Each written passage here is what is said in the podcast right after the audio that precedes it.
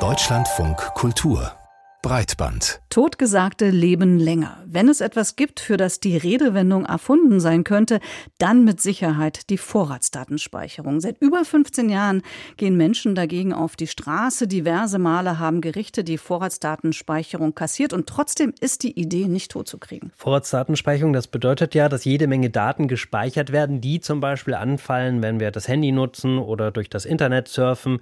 Das geht bis zur Standortbestimmung von Apps und diese Daten, die werden anlasslos gespeichert. Ziel ist die Verbrechensbekämpfung, letztlich aber um den Preis der Massenüberwachung. Problem ist dann auch noch die Wirkung dieser Vorratsdatenspeicherung, die ist nicht nachgewiesen. In Deutschland ist sie aktuell ausgesetzt aufgrund eines laufenden Gerichtsverfahrens und das kam diese Woche zum Abschluss. Und zwar mit einem Urteil des Europäischen Gerichtshofs, das besagt, das deutsche Gesetz zur Vorratsdatenspeicherung verstößt gegen europäisches Recht. Recht. Aber trotzdem soll sie bleiben. So will es die Bundesinnenministerin Nancy Faeser. Der Hintergrund für eine Option hat der EuGH seinen Segen gegeben, nämlich für die anlasslose Speicherung von IP-Daten, über die sich Nutzerinnen und Nutzer im Internet identifizieren lassen.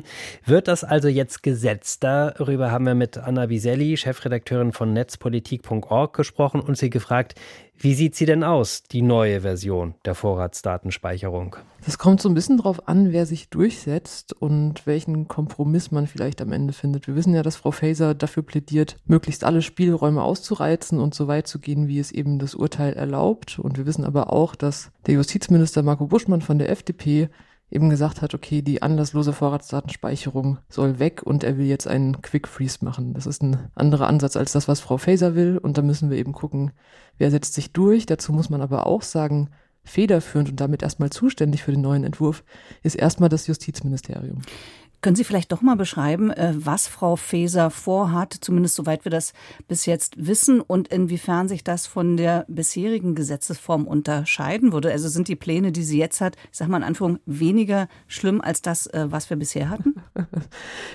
weniger schlimm ist immer ein bisschen schwierig, weil ich finde es eigentlich schon schlimm genug, dass man jetzt wieder sagt, okay, wir erkennen nicht quasi Grundrechte und das Recht auf Privatsphäre und auf irgendwie eine okaye Kommunikation als wichtig an, sondern wir erkennen es als wichtig an, so weit wie möglich zu gehen. Also was Frau Faeser jetzt will, konzentriert sich vor allem auf die Speicherung von IP-Adressen.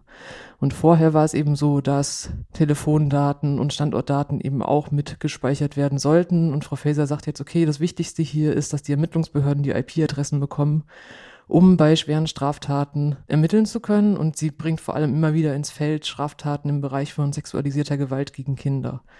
Und das ist natürlich ein anderer Fokus als das, was vorher war. Und sie versucht eben auch so ein bisschen das über diese argumentative Hintertür zu rechtfertigen, weil das EuGH-Urteil gesagt hat, okay, eine anlasslose pauschale Vorratsdatenspeicherung geht nicht. Aber man könnte ja irgendwie zum Beispiel die IP-Adressen speichern oder man könnte bei bestimmten Anlässen speichern und dann kommt man wieder in so ein Definitionsgerangel. Was ist denn ein bestimmter Anlass? Ich finde aber auch, es ist irgendwie ganz wichtig zu sehen, ein Großteil unserer heutigen Kommunikation basiert ja auf IP-Verkehren. Das heißt, sowas wie ein klassisches Telefon wird immer unwichtiger. Vieles von dem, was man eben tut, ist irgendwie internetbasiert. Und ich finde, wenn man jetzt anfängt, IP-Adressen anlasslos zu speichern, dann ist das eigentlich auch fast eine Vollerfassung. Und ich glaube, das muss vielleicht nochmal irgendwo ankommen. Und da muss man auch eben sehen, dass es dann eigentlich keine anlassbezogene oder eingeschränkte Vorratsdatenspeicherung mehr wäre.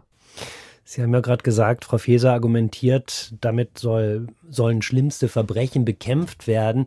Nun gibt es aber auch Alternativen. Sie haben eben schon vom Quick Freeze gesprochen. Vielleicht können Sie kurz erklären, was es vielleicht sonst noch für Alternativen gibt. Was anderes, was noch diskutiert wird, ist die sogenannte Login-Falle. Und bei der Login-Falle ist es so, das konzentriert sich vor allem auf Dinge, die mit Accounts getan werden. Das heißt zum Beispiel, jemand postet von seinem Facebook-Account irgendwelche Bedrohungen an andere Personen.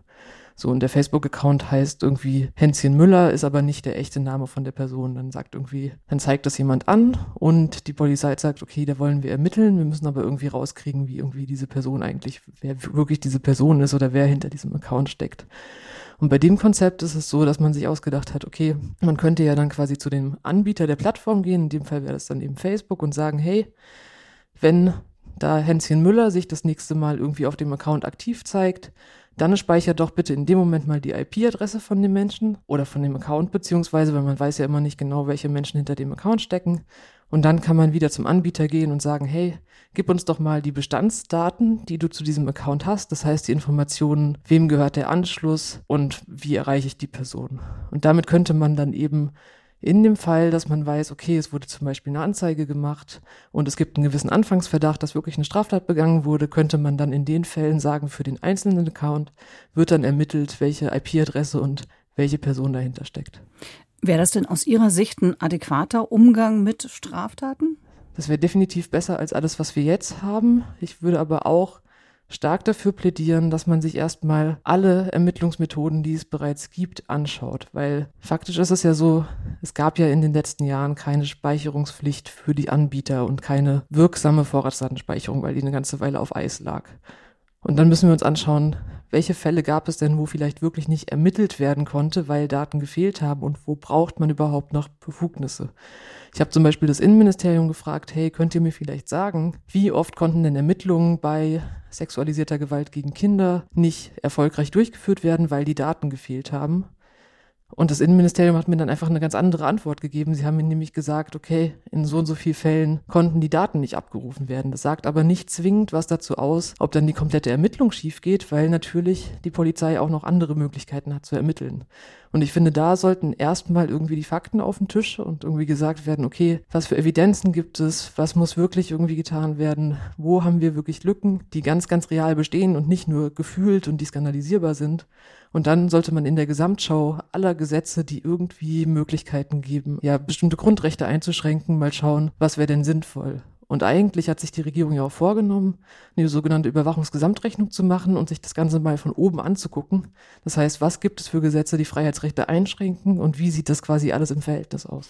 Aber es ist doch trotzdem interessant, dass trotz fehlender Evidenzen die Bundesregierung, die Bundesinnenministerin an der Vorratsdatenspeicherung festhält Ulrich Kelber, der Bundesdatenschutzbeauftragte, der hat bei Mastodon geschrieben, ab heute muss endgültig Schluss sein mit den Debatten über anlasslose Vorratsdatenspeicherung. Wie oft sollen denn die maßgeblichen Gerichte noch ein Stoppsignal setzen? Das interessiert aber die Bundesinnenministerin anscheinend nicht. Warum? Ich weiß nicht, warum das so ist und ich weiß auch nicht, ob das kommt, wenn man irgendwie Innenminister oder Innenministerin wird, dass dann plötzlich irgendwie alles andere egal ist. Und ich finde es auch unglaublich schade, dass man quasi eigentlich, würde ich sagen, ist man als Innenministerin für so Dinge wie innere Sicherheit zuständig. Man ist aber auch dafür irgendwie zuständig, irgendwie Grundrechte zu schützen und dass das einfach keinen Wert mehr hat, zu sagen, so, okay, das ist auch ein Asset, das wir haben und das sollten wir auch beschützen, genauso wie andere Dinge, finde ich total fatal. Aber warum das so ist oder was da passiert ist, dass man dann plötzlich sagt, okay, wir machen jetzt die Maximalforderung, obwohl eigentlich das Vorhaben der Ampelkoalition war, okay, die anlasslose Vorratsdatenspeicherung muss weg. Das kann ich nicht beantworten. Sagt Anna Biselli, Chefredakteurin von netzpolitik.org, die das Thema Vorratsdatenspeicherung auch seit Jahren begleitet. Wir danken für das Gespräch.